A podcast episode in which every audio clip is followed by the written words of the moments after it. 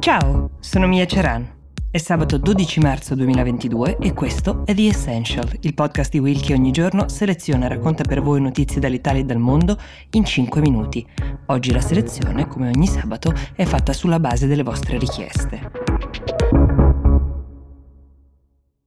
Parto da una mail, tra tutte quelle che ci sono arrivate, che mi ha molto colpito. La scrive Andrea Natalini, ascoltatore che ci chiede di tornare per un attimo a quei giorni prima dell'invasione russa in Ucraina per sapere che cosa ne è stato dei migranti che per giorni sono rimasti al gelo al confine tra Bielorussia e Polonia, lasciati lì, secondo la Polonia, dopo esserci stati portati con l'obiettivo di trasformare degli esseri umani in una bomba migratoria che destabilizzasse l'Europa intera. Secondo questa tesi, condivisa da molti, sarebbe proprio il premier bielorusso Lukashenko, grande amico di Putin, tra l'altro, ad aver orchestrato questa situazione, in parte anche con l'obiettivo di mostrare al mondo il feroce respingimento di questi migranti da parte delle autorità polacche e quindi europee. Che alcuni migranti, 12 da quello che sappiamo, siano morti nei boschi al gelo è cosa nota. Qualcuno è riuscito a scappare alle autorità e ad entrare nel paese, altri sono stati riportati invece nei paesi d'origine. Nel frattempo, al confine tra la Bielorussia e la Polonia, è iniziata la costruzione di un muro, come quel muro che c'è tra gli Stati Uniti e il Messico, per far passare la voglia di provare a tentare l'ingresso in Europa anche ai più coraggiosi. Ci chiede Andrea Natalini, anche in virtù del fatto che abbiamo visto la Polonia invece accogliere più di un milione di ucraini a braccia aperte in questi giorni, se per caso non sia stata rimandata anche la costruzione del muro. La risposta è no, nessuno stop al muro, da quello che si sa, ma un'accoglienza con corsie preferenziali, se così possiamo dire. Qui si apre il tema che vi sottopongo oggi, come mai non solo la Polonia, ma l'Europa intera stia mostrando un'accoglienza inattesa, piegando addirittura le regole per dare la possibilità agli ucraini di trovare riparo più sicuro di quello che sta accadendo a casa loro ehm, e venire in Europa con la possibilità di essere considerati regolari con i documenti. Perché lo stesso non è stato fatto per chi arriva da Iraq, Siria, Afghanistan, Libia? La Polonia in primis, ma tutti gli altri stati membri, sembrano aver mostrato due facce completamente diverse, o meglio, un volto molto più umano, inclusivo e accogliente con gli ucraini e meno con tutti gli altri. Qualcuno adduce un tema di razzismo, parla di migranti di serie A e migranti di serie B, dettato forse da un istinto. Gli ucraini appaiono più simili a noi, nel caso della Polonia sono quasi fratelli, già prima della guerra più di un milione di ucraini vivevano in Polonia, ma pesa anche il fatto che essendo gli uomini ucraini obbligati, come vi ho raccontato, a restare nel paese per combattere,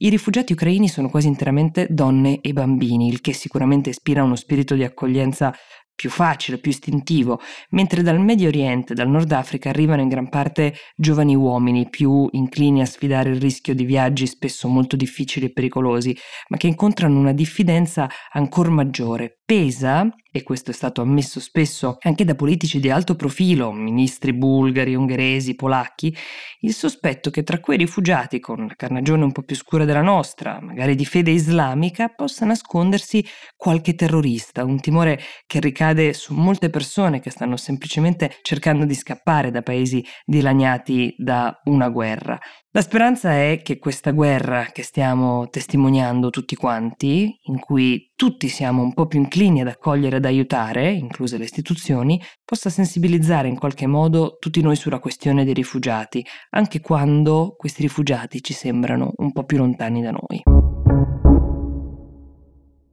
In molti ci avete scritto con crescente preoccupazione invece in merito al prezzo crescente del carburante. Paolo Putti, Eleonora Rossi, ma anche altri ascoltatori nelle scorse settimane, quindi torno su questo tema. Come tutti sappiamo, il costo del carburante è composto solo in parte dalla materia prima che viene, sì, oggi venduta ad una cifra record in virtù delle preoccupazioni per la guerra appena scoppiata. Per essere precisi, del prezzo che paghiamo alla pompa di benzina per la senza piombo, solo il 60,6% è composto dal valore effettivo della materia prima, mentre il 39,4% sono le accise, le tasse che vanno allo Stato. Quando il prezzo del greggio sale, la proporzione resta invariata, quindi per il 60% il rincaro è dettato dal rialzo del prezzo del barile di petrolio, mentre quasi il 40% sono accise. A far data dal 7 marzo scorso, il prezzo di un litro di benzina era in media 1,95 euro. Questi sono dati del MISE, del Ministero dello Sviluppo Economico, di cui 87 centesimi sono il cosiddetto prezzo industriale e ben 1,07 euro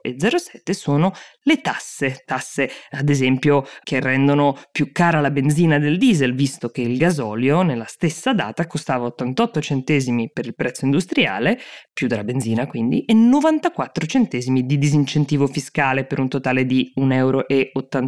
alla pompa. Tolte le tasse, il prezzo della materia prima di mercato è in Italia persino più basso della media europea, pensate. Ma di che tasse stiamo parlando quando parliamo del prezzo della benzina? Quell'1,07 è composto da decine di aumenti stratificatisi negli anni, aumenti che partono dai tempi in cui le macchine erano veramente appannaggio di pochissimi e lo Stato si finanziava in questo modo. Nel 1935, ad esempio, è stata introdotta da Mussolini una tassa per finanziare la guerra d'Abissinia, quel tentativo di creare un impero mai mh, mm, andato in porto, ma che ci ha lasciato una tassa che ancora paghiamo. Perché queste tasse, una volta introdotte, si chiamano tasse di scopo, dovrebbero durare un tempo limitato, e invece vengono per una sorta di tacita dimenticanza di tutti i governi successivi, che non hanno evidentemente interesse a perdere quell'entrata, anche i più liberali, mantenute